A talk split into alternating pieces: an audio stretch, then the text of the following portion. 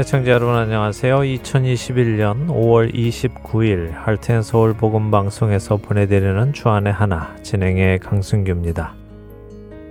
지난 한 주도 내 안에 가만히 들어오려는 죄와 피 흘리기까지 싸우며 주님 안에서 승리하신 여러분 되셨으리라 믿습니다.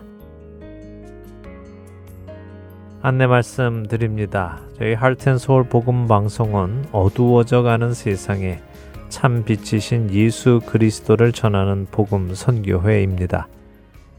매주 미국의 여러 지역에서 방송을 통하여 믿음의 도움을 받고 하나님을 더 가까이 하게 되신다는 간증의 연락을 받으며 저에게 맡겨주신 사명이 무엇인지를 다시 깨닫게 됩니다. 하나님께서는 이 귀한 사역을 더 많은 동역자들과 함께 하기를 원하신다는 마음에 확신이 들었습니다. 그래서 지난주부터 필요한 동역자 안내 말씀을 드리고 있습니다. 지난주에는 더 많은 방송 편집 봉사자들이 필요하다는 말씀 드렸습니다. 이 봉사는 세계 어느 곳에 계시든 컴퓨터와 인터넷만 있으면 동역이 가능한 일입니다. 일주일에 두세 시간 혹은 더 많은 시간을 복음방송 제작에 참여해 주실 분들은 연락 주시기를 바랍니다. 오늘 또 새롭게 찾고 있는 봉사자는요, 이곳 아리조나에 계시는 청취자분들 중에 매주 사무실에 오셔서 CD를 봉투에 담고 주소를 붙이고 우체국에 가져다 주는 발송 봉사 중 어느 부분이든 동역해 주실 분을 찾고 있습니다. CD를 봉투에 담기만 하셔도 되고요. 주소만 붙이셔도 됩니다. 또 우체국에 가져다 주는 일만 하셔도 되고요. 가능하시면 더 많은 일을 하셔도 되겠습니다. 여러분의 동력으로 미국 전역에서 생명이 살아나고 세워져 가는 놀라운 복음의 역사가 일어나고 있습니다. 생명을 살리고 세우는 이 귀한 사역에 여러분의 동역을 부탁드립니다. 자세한 사항은 할텐서울 복음방송 전화번호 602-866-8999로 해 주시기 바랍니다. 첫 찬양 함께 하신 후에 말씀 나누겠습니다.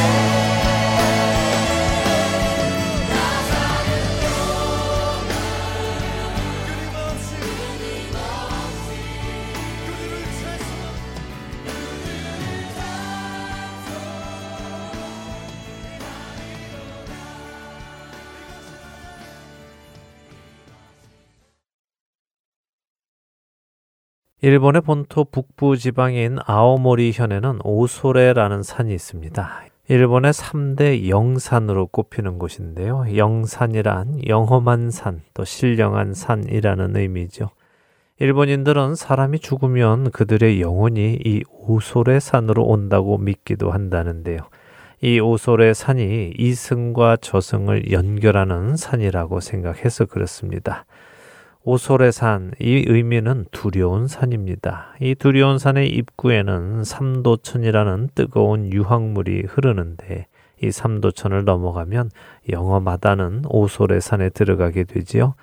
이곳은 화산 가스가 분출되는 곳으로 이곳 저곳에서 끊임없이 가스가 나오고요. 또 유황으로 인하여 회색빛의 황량한 먼지산이 펼쳐지기에 일본인들은 이곳이 지옥의 입구라고 생각한다고도 합니다. 그런데 또 이런 지역을 지나가면 아름다운 호수가 나오는데요. 파란 빛깔의 이 호수는 너무도 맑아 밑바닥까지 다 보인다고 하네요. 그래서 어떤 사람들은 이 오솔의 산에서 지옥을 보기도 하고 어떤 사람은 극락을 보기도 한다며 이 산을 영험한 산, 영산이라고 부른답니다. 그리고 매년 수많은 사람들이 이 영험한 산을 보기 위해 이곳을 찾는다고 하는데요. 사진으로 보면 정말 영험해 보이기도 합니다. 생각해보면 우리 사람들은 어떤 특정한 장소에 특별한 의미를 두는 것을 좋아하는 것 같습니다. 그 땅이 영험하고 그 돌이 영험하고 그 소나무가 영험하고 이런저런 장소나 특정 사물에 특별한 의미를 두고는 그곳을 찾고 그곳에서 특별한 의미를 지닌 행사를 하고 자신들의 소원을 빌기도 하지요. 성경에도 이런 영험한 산이 하나 있습니다. 바로 호랩 산입니다.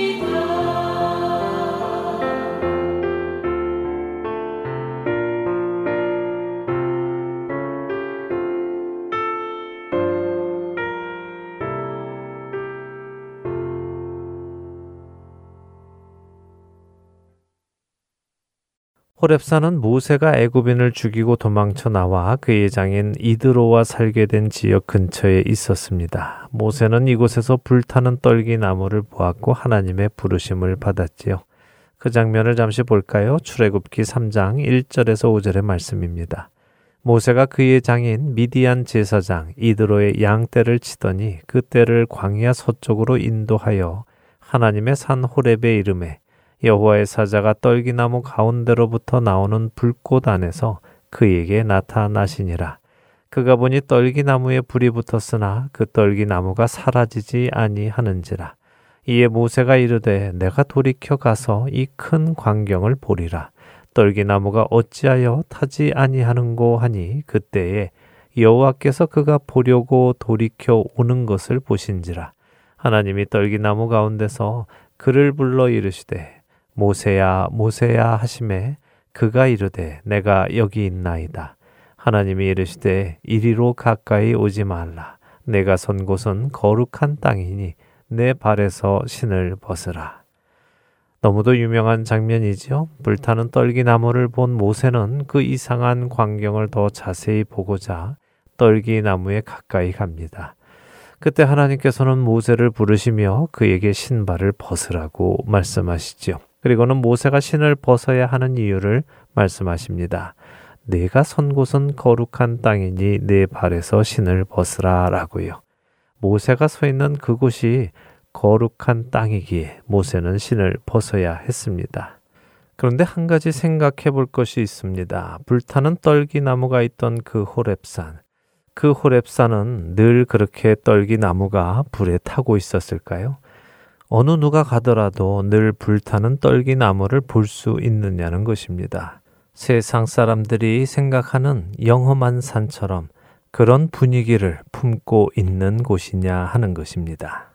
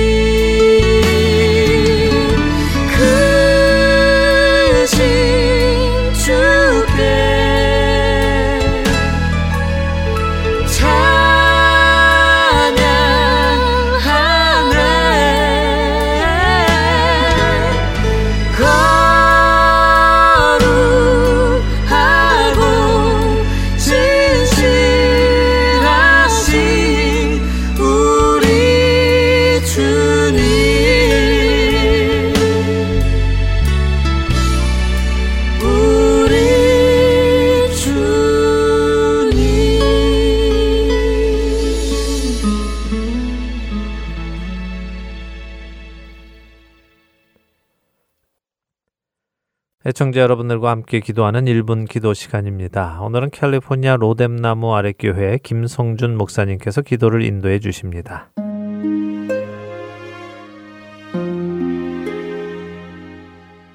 하트앤서울 복음방송 1분 기도 시간입니다.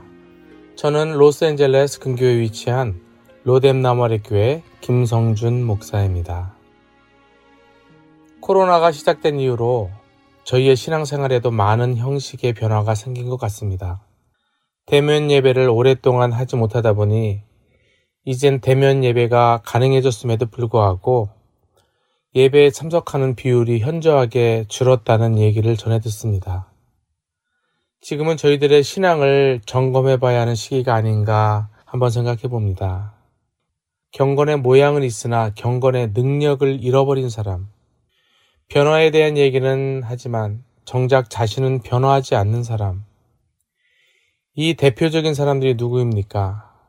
예수님이 그토록 싫어했던 바리새인들, 대제사장, 서기관들과 율법학자들 아닙니까? 가장 하나님을 잘 안다고 하는 사람들이 하나님과는 상관없이 살아가는 그들을 향해서 예수님께서 질책을 하셨듯이 오늘날도 동일하게 가장 하나님을 잘 믿는다고 생각하는 사람, 그 사람들이 하나님을 알기는 커녕 경건의 모양은 있으되 경건의 능력을 잃어버렸다면 주님은 뭐라 말씀하시겠습니까? 예수님께서 왜 우리를 그렇게 거룩한 길로 성화의 길로 우리를 인도하시기 위해서 그렇게 몸부림을 치셨는지를 우리가 이해하지 않는다면 우리는 그분께서 십자가를 치신 목적을 놓쳐버리는 꼴이 될 것입니다. 요한복음 17장에 보면 그분이 십자가를 치시기 전에 무엇을 위하여 남겨놓은 제자들 왜 이 사람들이 성화의 길을 가야 하는지 어떻게 갈 것인지에 대해 기도하는 내용이 나옵니다.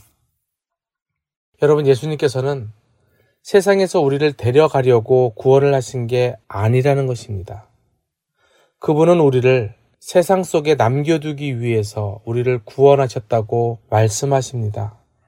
그런데 이 세상 속에 살아갈 때 첫째는 세상에 속한 자로 살지 않도록 두 번째는 세상의 악에 빠지지 않도록 세 번째는 세상적인 방법이 아니라 하나님의 방법으로 하나님의 뜻을 보존할 수 있도록 그렇게 우리를 날마다 빚어 가질 수 있도록 그렇게 하나님께 기도하시는 것을 저희가 보게 됩니다.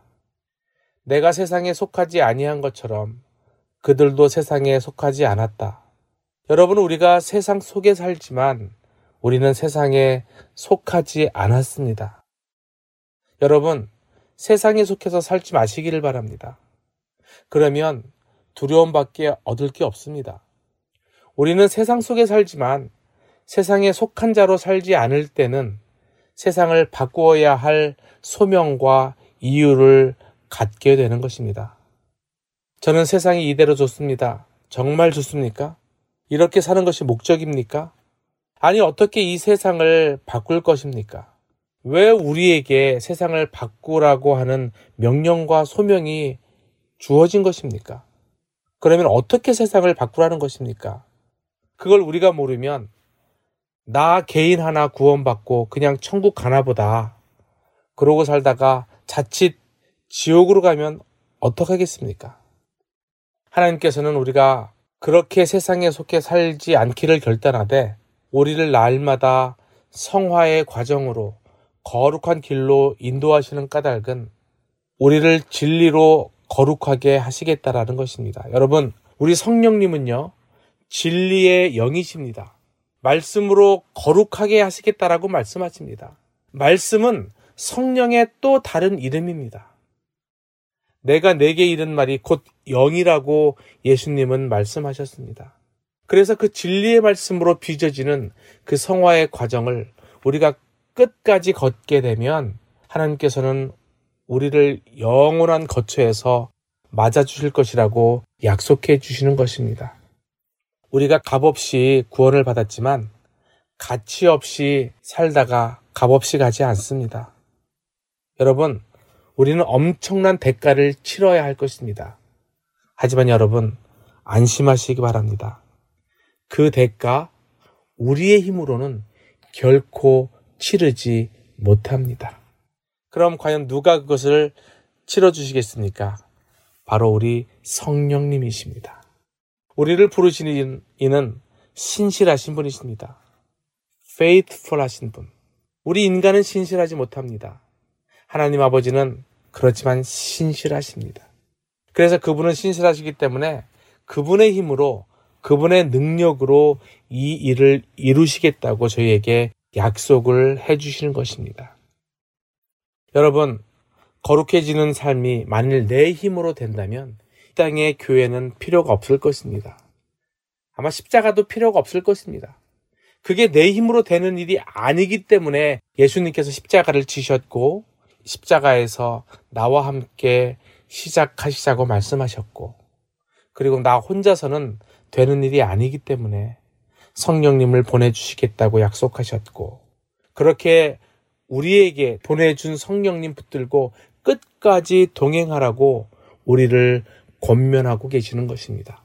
그리고 그분께서 마지막으로 약속하셨습니다. He will do it. 그분께서 하시겠다라는 거예요. 여러분, 가슴이 뿌듯하시지 않습니까? 이런 약속들을 발견하니까 얼마나 뿌듯합니까? 우리가 성경을 읽으면서 감동이 오면 저희는 내가 한 것이 아무것도 없구나. 우리가 이것을 깨닫게 되는 것입니다. 정말 그분께서 하신 것을 인정하게 된다는 것이죠. 그럴 때 우리 안에는 진정한 자유함이 있습니다. 결과에 대한 자유함, 책임에 대한 자유함이 있게 되는 것입니다. 그분이 하시는 것이니까. 내가 하는 것이 아니니까. 그러나 그분이 책임을 지시기 때문에 우리는 최선을 다할 것입니다. 결코 게으름을 피우지 않을 것입니다. 제가 오늘 기도할 때 저희의 삶, 주님 그렇게 살게 하여 주시옵소서.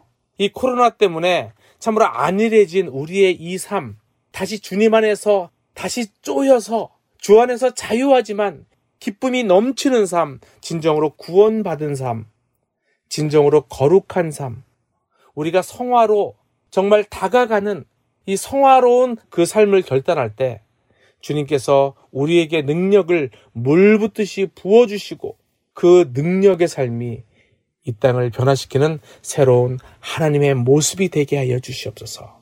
우리 이 시간 그렇게 마음을 모아서 한번 기도했으면 좋겠습니다. 다 함께 기도하겠습니다.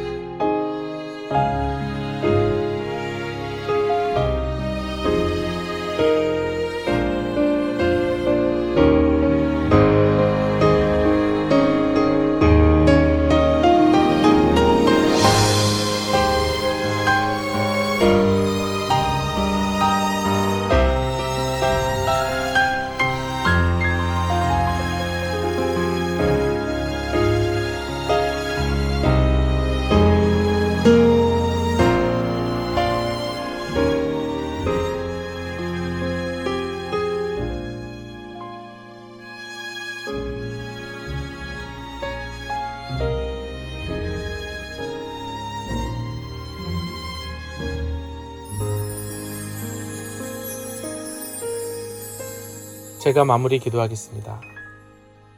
하나님 아버지, 코로나로 인하여 참으로 저희의 신앙이 많이 흐트러졌음을 고백합니다. 사단은 어떻게 해서든지 주님 앞으로 나아가지 못하도록 하는 것이 그들의 목적이고 그들의 계략임을 저희가 깨닫게 됩니다. 주님, 하지만 이 땅을 향한 저희를 향한 주님의 마음을 알게 하여 주시옵소서. 주님의 계획을 알게 하여 주시옵소서. 주님, 사랑합니다. 어떻게 해야 이 땅을 주님의 땅으로 변화시킬 수 있을지 날마다 주님 안에서 거룩한 믿음으로 빚어지게 하여 주시옵소서. 저의 신앙을 붙드시고 성령님께서 저희를 변화시키시고 저희를 끌어주시고 참으로 저희가 성화의 삶을 살기로 결단하오니 저희를 인도하여 주시옵소서. 주님 사랑합니다. 사랑이 물밀듯이 저희 가슴 속에 차오르게 하셔서 어떤 두려움으로부터 저희를 자유케 하시고 온전한 믿음의 사람으로 세워주셔서 주님의 날 끝날까지 주님과 동행하는 거룩한 믿음의 사람들을 다 될 수 있도록 인도하여 주시옵소서. 저는 지금 참으로 당장 한 치 앞을 내다볼 수 없는 그런 두렵고 흔들리는 세상을 살아가지만 저희 안에 오신 성령 하나님이 계셔서 저희는 더 이상 두렵지 않고 흔들리지 않는 믿음의 삶, 반석 같은 삶을 살게 하여 주시옵소서. 아버지, 세상을 향한 주의 마음을 전할 때 저희가 담대함을 가지고 전하게 하시고 세상을 향해서 또한 하나님의 말씀을 전할 때 주님께서 주신 말씀 입술의 지혜로 전하게 하여 주시옵소서. 세상 끝날까지 내가 너희와 함께 하리라고 하신 주님의 말씀을 기억하며 저희가 참으로 흩어져서 참으로 주님의 나라를 세우고 주님 말씀을 전하는 귀한 주님의 자녀들 될 수 있도록 인도하여 주시옵소서. 능력 있는 삶, 이 땅을 변화시키는 저희의 삶이 될 수 있도록 인도하여 주시고 성령께서 붙들어 주시옵소서. 감사드리오며 예수님의 거룩하신 이름으로 기도하옵나이다. 아멘.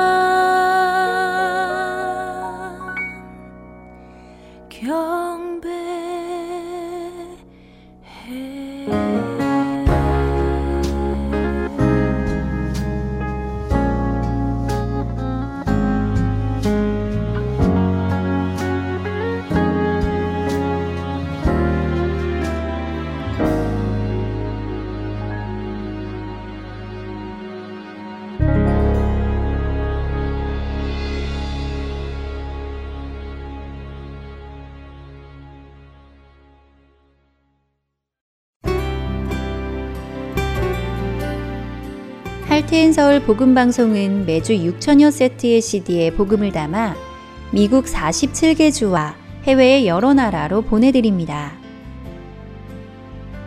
이 귀한 사역이 원활히 이루어지도록 도와주실 봉사자를 찾습니다. CD를 봉투에 담는 작업과 주소를 붙이는 작업, 우표를 붙이는 작업 등의 봉사자의 손길이 필요합니다. 영혼을 살리고 세우는 이 사역에 동참하실 분들은 전화번호 602-866-8999로 연락 주시기 바랍니다.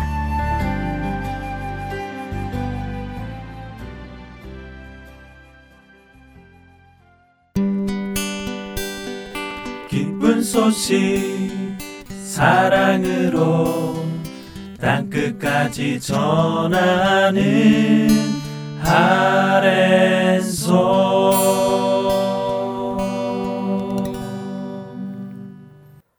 누가복음을 공부하는 시간입니다. 누가의 복음으로 이어드립니다.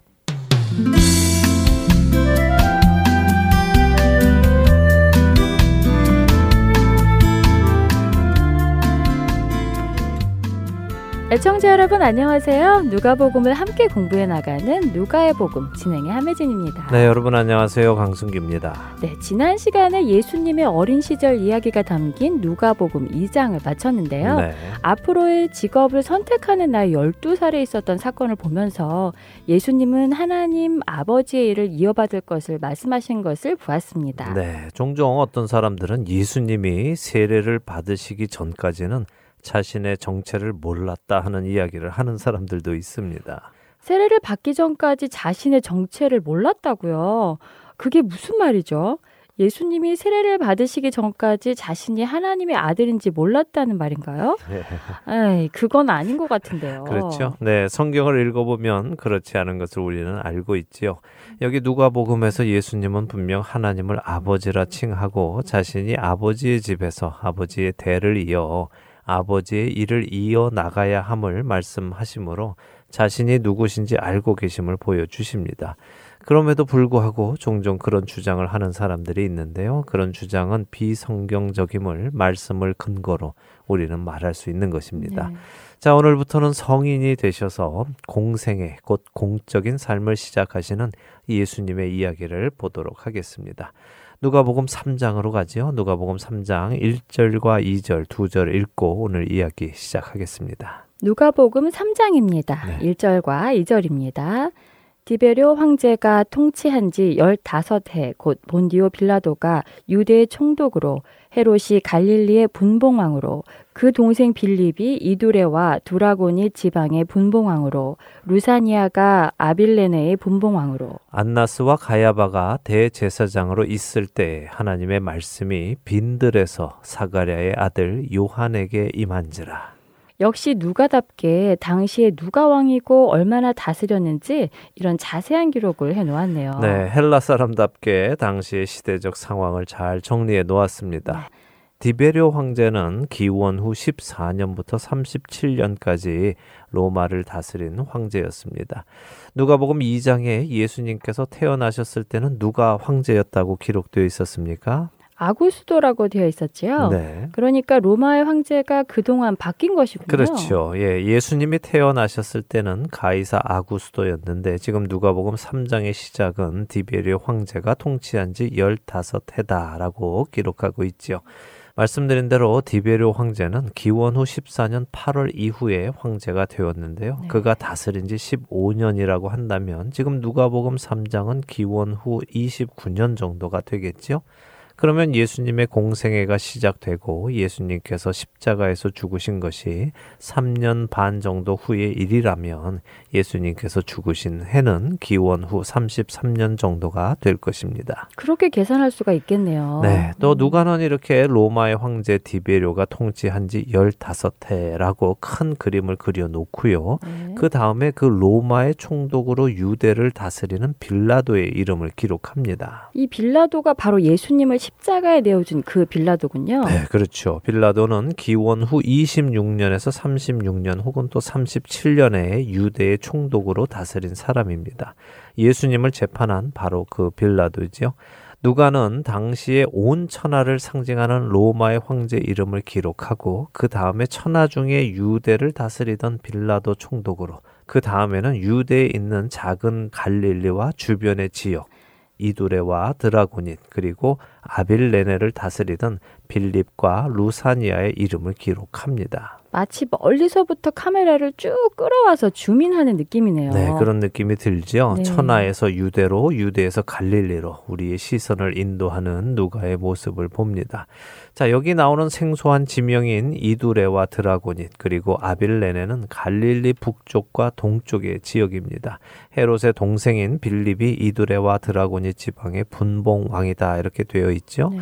이중 이두레 지역에 이 빌립이 가이사랴 빌립보라는 수 도를 건설합니다. 가이사랴 빌립보이면 베드로가 예수님을 주는 그리스도시요 살아계신 하나님의 아들이시니다라고 고백한 곳이 아닌가요? 네, 맞습니다. 바로 그 그곳이지요. 헬몬산 기슭에 있는 요단강의 발원지 중 하나로 아주 아름답고 화려하고 여러 신전이 모여 있는 곳으로 유명합니다. 이 이야기는 나중에 누가복음 9장에 가서 다시 하도록 하고요. 자, 루사니아가 다스리던 아빌레네는 훗날 사도 바울이 그리스도인들을 잡으러 가던 다메색이 있는 곳입니다.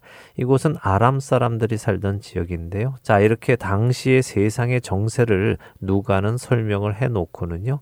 2절에 이중 유대인들 안에 있는 또 두 명의 지도자 이름을 꺼냅니다. 안나스와 가야바가 대제사장으로 있었다고 하시네요. 네. 이 이름도 많이 들어본 이름 같은데요. 이들이 예수님을 십자가에 내어주는데 앞장선 사람들이 아닌가요? 그렇습니다. 요한복음에 의하면 예수님께서 잡히시던 날 제일 처음으로 끌려가신 곳이 바로 안나스의 집이었습니다. 그곳에서 예수님은 신문을 받으시고요. 가야바의 집으로 이송되신 것으로 요한은 기록하고 있지요. 음. 자, 한 가지 흥미로운 것은요. 제사장들은 많았지만 대제사장은 한 명이라는 것입니다. 그런데 여기 누가는 안나스와 가야바가 대제사장으로 있었다 하고 기록하고 있죠. 그렇네요. 대제사장은 한 명이어야 하는데 왜 두 명의 이름이 있죠? 네, 그래서 흥미롭다 하는 말씀을 드리는 것입니다. 음, 네. 원래 대제사장은 아론의 자손 중에 장자를 통해서 계승되어지는 것이었지만요. 바벨론 포로 기간 동안 많이 변했다고 합니다. 예수님 당시에는 유대를 다스리는 총독들에 의해서 임명이 되었다고 하지요. 자, 이 안나스는 앞선 누가복음 2장 2절에 등장한 구레뇨라는 수리아의 총독에 의해서 대제사장에 임명이 되었다고 합니다. 그런데 구레뇨의 후임으로 온 발레리우스 그라투스라는 총독에 의해서 해임됐다고 해요. 그 후로 몇 사람이 대제사장에 임명이 되었지만 기원 후 18년에 가야바라는 사람이 대제사장에 임명이 되었습니다. 네. 자, 그런데 이 가야바의 장인이 바로 안나스였습니다. 아, 그렇군요. 한 집안 사람이네요. 네. 그런데 유대인들에게는요, 이 대제사장은 어. 종신직으로 여겨졌습니다. 음. 그래서 안나스도 계속 대제사장의 대우를 받았지요. 비록 공식적으로는 로마에 의해서 해임이 되었다 하더라도 말이죠. 우리 사회에도 좀 이런 모습 많이 볼 수 있죠. 네. 선생님께서 은퇴하셔도 선생님 대접 받으시고 또 목사님, 장로님, 사장님, 회장님 다 그렇지 않습니까? 네, 네. 예. 이런 모습이 요한복음 18장에 예수님께서 안나스에게 신문 받으시는 장면에 나오는데요. 요한복음 18장 13절은 예수님을 안나스에게로 먼저 끌고 갔다 하고 기록하면서 안나스는 그 해의 대제사장인 가야바의 장인이다 하고 기록을 합니다. 그리고 19절에 보면요. 대제사장이 예수님께 네가 가르친 것이 무엇이냐 하고 묻습니다. 안나스를 대제사장으로 표현하고 있는 것이죠. 네. 그러자 예수님께서 내가 드러내놓고 세상에 말하였고 은밀하게 말한 것이 없는데 왜 나에게 묻느냐 들은 자들에게 직접 물어보라 라고 대답하십니다. 그러자 어떤 일이 일어났습니까? 요한복음 18장 22절을 한번 읽어봐 주세요. 네.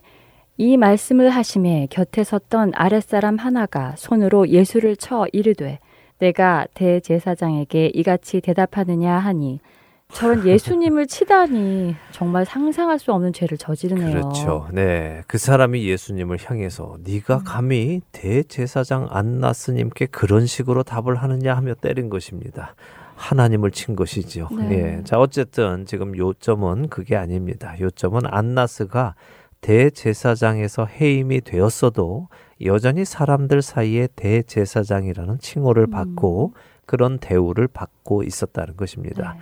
그리고 요한복음 18장 24절을 보면요. 안나스가 예수를 결박한 그대로 대제사장 가야바에게 보내니라 이렇게 기록하고 있죠. 정말 대제사장이 안나스와 가야바 둘로 표현이 되어 있군요. 네, 그래서 흥미롭다 하는 것입니다. 네. 어, 학자들은 가야바가 당시의 대제사장이었지만 그를 뒤에서 실질적으로 조종하는 것은 안나스였다라고 합니다. 요한복음 18장을 읽어보면 그러한 추측이 사실임을 우리는 알 수 있죠. 자, 다시 본론으로 돌아와서요. 이렇게 세상에는 디베료라는 황제가 그리고 유대 땅은 빌라도가 갈릴레와 그 주변은 헤롯 왕과 그 집안 사람들이 그리고 유대인들은 안나스와 가야바가 다스리고 있던 그때에 하나님의 말씀이 임했다는 것입니다. 그런데 하나님의 말씀이 어디에 임했습니까? 빈들에서 요한에게 임했다고 하십니다. 네. 자, 성경이 하시려는 말씀이 보이십니까? 만물의 주인이신 하나님께서 모든 것을 다스리시는 하나님께서 그분의 말씀을 누구에게 주십니까? 온 천하를 다스리는 황제에게도 아니고 유대 모든 지역을 다스리는 총독에게도 아니고 한 지방의 분봉 왕에게도 아니고 이스라엘 백성들을 다스리는 대제사장에게도 아니라 광야에 홀로 있는 한 사람 바로 사가랴의 아들 요한에게 임하시는 것입니다. 네. 누가복음 1장 끝에 우리는 요한의 아버지 사가랴가 성령의 충만함을 받아 예언하는 모습을 보았습니다. 그 장면을 다시 한번 볼까요? 누가복음 1장 76절에서 80절 읽어 보죠. 네, 다시 누가복음 1장으로 갑니다. 1장 76절부터 읽습니다. 이 아이여 내가 지극히 높으신 이의 선지자라 일컬음을 받고 주 앞에 앞서가서 그 길을 준비하여 주의 백성에게 그 죄 사함으로 말미암는 구원을 알게 하리니. 이는 우리 하나님의 극률로 인함이라. 이로써 돋는 해가 위로부터 우리에게 임하여 어둠과 죽음의 그늘에 앉은 자에게 비치고 우리 발을 평강의 길로 인도하시리로다 하니라. 아이가 자라며 심령이 강하여지며 이스라엘에게 나타나는 날까지 빈들에 있으니라. 네, 자 지극히 높으신 이의 선지자라 일컬음을 받은 이 아이, 주 앞에 가서 그 길을 준비할 이 아이, 주의 백성에게 죄 사함으로 말미암은 구원을 알게 할 이 아이. 하나님께서 이 아이를 이스라엘에게 보여주실 그날까지 광야에서 키우셨는데 음. 이제 그 하나님의 말씀이 이 성장한 아이에게 임하신 것입니다. 이제 그때가 된 것이죠. 네, 요한이 이스라엘에 나타날 때가 된 것이고 이로 인하여 메시아가 오실 길을 준비하는 그 일이 시작되는 것이군요. 그렇습니다. 하나님께서 말씀하셨던 그 일, 하나님께서 계획하셨던 그 구원의 구체적인 시작이 일어나는 것입니다. 음. 감격스러운 순간이지요. 네. 여기 하나님의 말씀이 임했다 할 때 말씀이라는 단어가 헬라어로 무엇일까요? 말씀의 헬라어는 로고스로 알고 있는데 음. 맞나요? 네. 요한복음 1장 1절에 태초에 말씀이 계시니라 할 때 그 말씀은 지금 함혜진 아나운서가 말씀하신 대로 네. 로고스라는 헬라어가 맞습니다. 근데 여기 누가복음 3장 2절에 요한에게 임하신 말씀은 로고스라는 단어가 아니라 레마라는 단어입니다. 레마나 로고스나 모두 말을 의미하는데요. 레마는 그 중에도 음성으로 전달된 말을 강조하는 단어입니다. 그러니까 광야에 있는 요한에게 하나님께서 말씀하셨다 하는 의미이죠. 근데 종종 성도분들 중에는 이 레마에 무언가 특별한 것이 있다라고 생각하는 분들이 계십니다. 아, 저도 들어본 것 같아요. 레마의 말씀이 임해야 한다. 뭐 그런 비슷한 이야기 같았거든요. 네, 심지어 어떤 분들은 로고스로는 구원을 못 받고 레마를 받아야 한다. 뭐 이런 아. 주장을 하는 분들도 계십니다만 음. 그런 주장은 근거 없는 주장입니다. 이런 주장을 하는 분들은 주로 로고스는 기록된 말씀이고 레마는 그 기록된 말씀이 깨달아져서 나의 것이 된 말씀이다. 그래서 레마가 되지 않으면 안 된다라고 하십니다. 뭐 언뜻 들으면 그럴 것 같기도 하지요. 왜냐하면 성경에 기록된 말씀이 성경 안에 그대로 있다면 그 말씀이 나를 살리지는 못합니다. 그렇죠? 그렇죠. 성경이 아무리 많아도 읽지 않고 믿지 않으면 안 되죠. 맞습니다. 지금 전 세계에는 성경이 그 어느 때보다 많이 출판되어 있지만 그 성경이 모든 사람에게 생명을 주는 것은 아닙니다. 네. 누군가 그 말씀을 듣거나 읽음으로 자신의 마음에 받아들이고 믿음이 생겨야 하는 음. 것이죠. 그러나 이것이 로고스가 레마가 되어야 한다 하는 것과는 다릅니다. 그런 주장은 성경적인 근거가 없습니다. 성경에서 로고스가 아닌 레마가 되어야 한다 하는 그런 말씀이 없다는 말씀입니다. 음, 네. 말씀드린 대로 레마라는 헬라어는 음성으로 전달된 말을 강조할 때 쓰는 것이죠. 예를 들어 드릴게요. 로마서 10장 17절은 우리가 잘 아는 말씀입니다. 믿음은 들음에서 나며 들음은 그리스도의 말씀으로 말미암았느니라라는 말씀이죠. 여기 그리스도의 말씀 할 때 말씀은 레마라는 헬라어입니다. 자, 그러니까 와 맞다. 레마를 들어야 믿음이 생긴다라고 생각되기도 합니다만 음. 예수님이 글을 쓰신 적이 있습니까? 예수님이 복음서를 쓰셨나요? 아니요, 그렇지는 않지요. 네, 예수님은 제자들에게 또 무리들에게 네. 바리새인들과 제사장들과 서기관들에게 말씀을 하셨습니다. 레마 하셨죠. 네. 그러니 믿음이 생기려면 예수님이 하신 그 말씀을 들어야 하는 것이지 기록된 말씀인 로고스가 깨달아지는 레마가 되어야 한다. 그런 말은 아니라는 것입니다.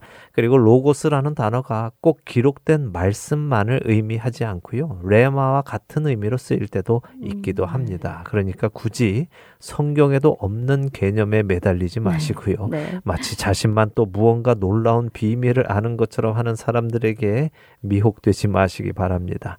우리가 알아야 하는 것이라면 성경은 반드시 우리에게 말씀하셨을 것입니다. 그렇지 않았겠습니까? 그러셨겠지요. 구원에 필요한 사항이 있었다면 분명 말씀하셨을 것이라고 믿습니다. 네. 자, 누가복음 3장 첫 두 절 가지고 시간을 많이 음, 보냈습니다만 네.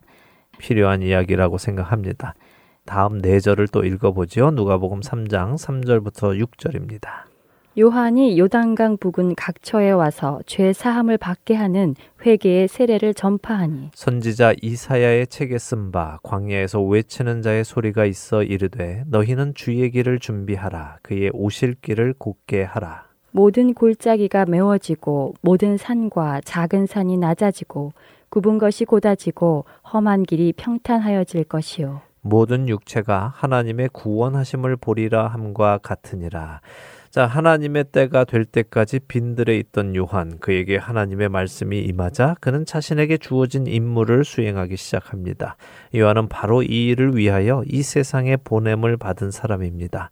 그것이 무엇입니까? 네, 죄 사함을 받게 하는 회개의 세례를 전하는 것이군요. 그렇죠. 요한은 요단강 부근에서 죄 사함을 받게 하는 회개의 세례를 전파합니다. 왜요? 마태복음 3장 1절과 2절을 보면요. 세례 요한이 유대 광야에서 사람들을 향해 회개하라 천국이 가까이 왔느니라라고 전파했다고 기록되어 있습니다. 하나님의 나라가 가까이 왔으니 회개하고 죄 사함을 받으라고 하는 것이 요한의 세례의 의미군요. 맞습니다. 회개하고 죄 사함을 받으라 하는 것이 세례 요한의 외침입니다. 그러나 요한의 세례가 죄 사함을 주는 것은 아닙니다. 여기 4절에 이사야서의 예언을 인용하여 말씀하시지요. 주의 길을 준비하라. 하나님의 구원을 가지고 오실 그분을 준비하라는 것입니다. 네. 그러니까 세례 요한은 광야에 외치는 자의 소리로서 오실 메시아 곧 구원을 이루실 분, 죄 사함을 주실 그분을 맞을 준비를 하도록 보냄 받은 사람입니다. 그의 세례가 죄 사함을 주는 것이 아니라 죄 사함을 받을 준비를 하는 세례를 주는 것이죠. 음. 요한은 어느 날 갑자기 나타난 사람이 아니라요. 하나님께서 메시아를 보내시기 전에 보낼 사람임이 이미 구약 성경에 기록되어 있는 사역자입니다. 그만큼 중요한 임무를 띈 사람입니다. 이제 그가 그 일을 시작했습니다. 이스라엘 민족에게 회개를 요구합니다. 회개란 무엇일까요? 다음 시간에 누가복음 3장을 계속 보면서 요한의 말에서 회개가 무엇인지 알아보도록 하겠습니다. 네. 하나님의 때가 되자 구원의 사역이 하나씩 이루어지는 것을 보니까 정말 하나님은 그 말씀하신 것이 하나도 이루어지지 않는 것이 없다는 생각을 다시 해보게 됩니다. 네. 하나님의 모든 말씀이 우리 안에 믿음으로 굳건히 자리 잡히기를 소망하며 오늘 누가의 복음 여기서 마치겠습니다. 한 주간도 주님 안에서 굳건히 세움 받으시는 여러분 되시기 바랍니다. 저희는 다음 주에 다시 뵙겠습니다. 안녕히 계십시오. 안녕히 계세요.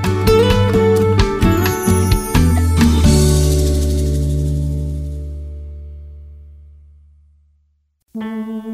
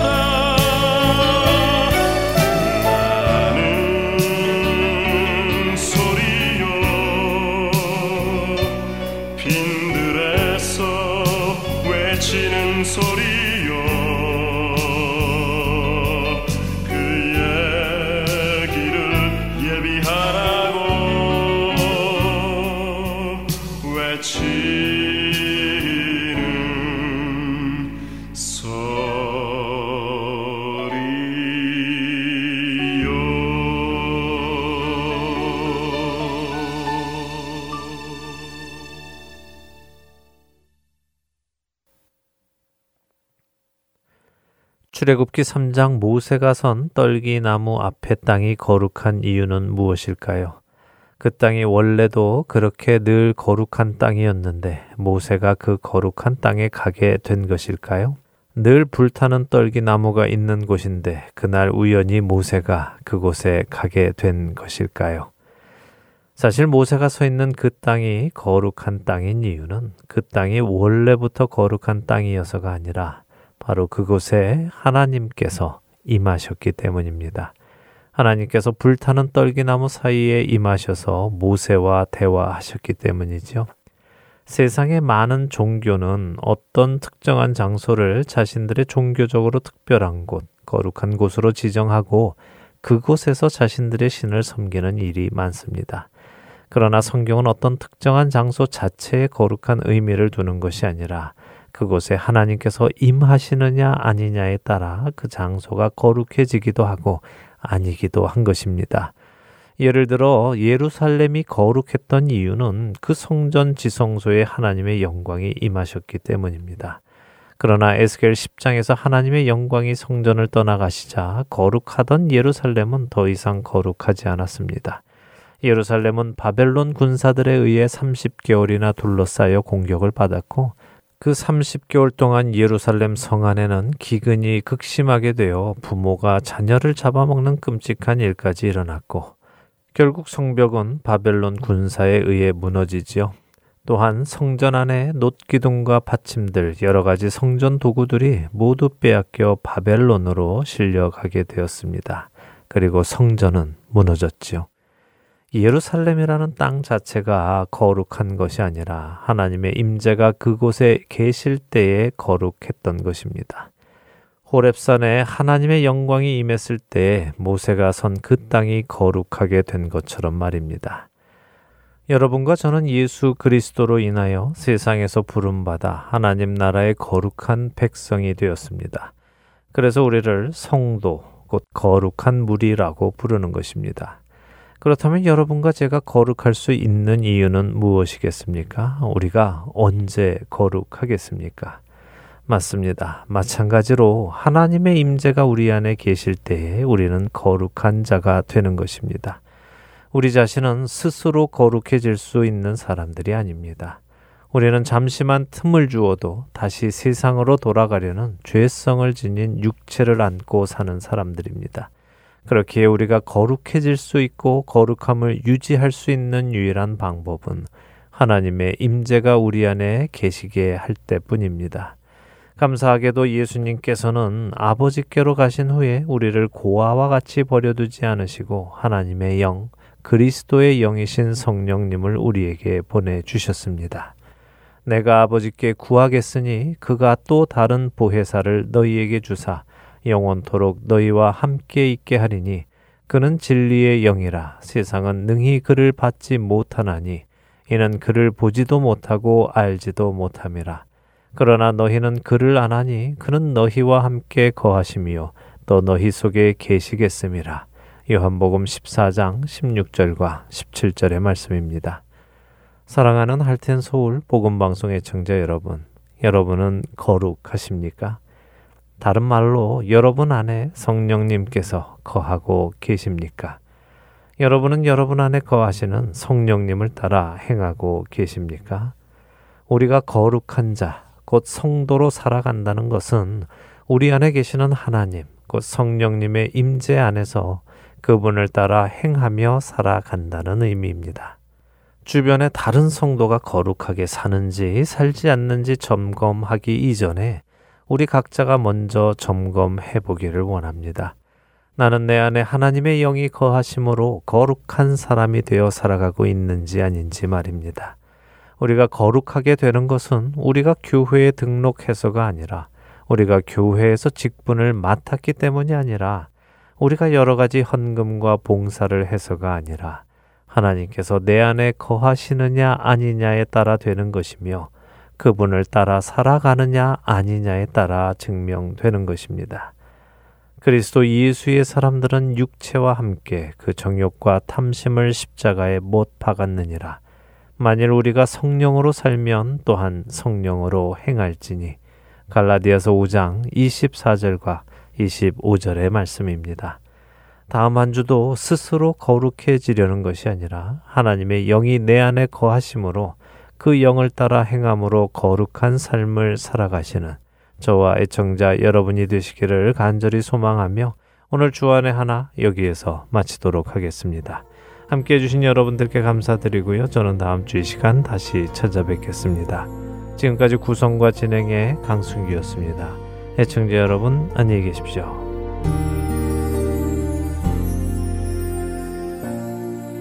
하늘의 문을 여소서. 이곳을 주목하소서.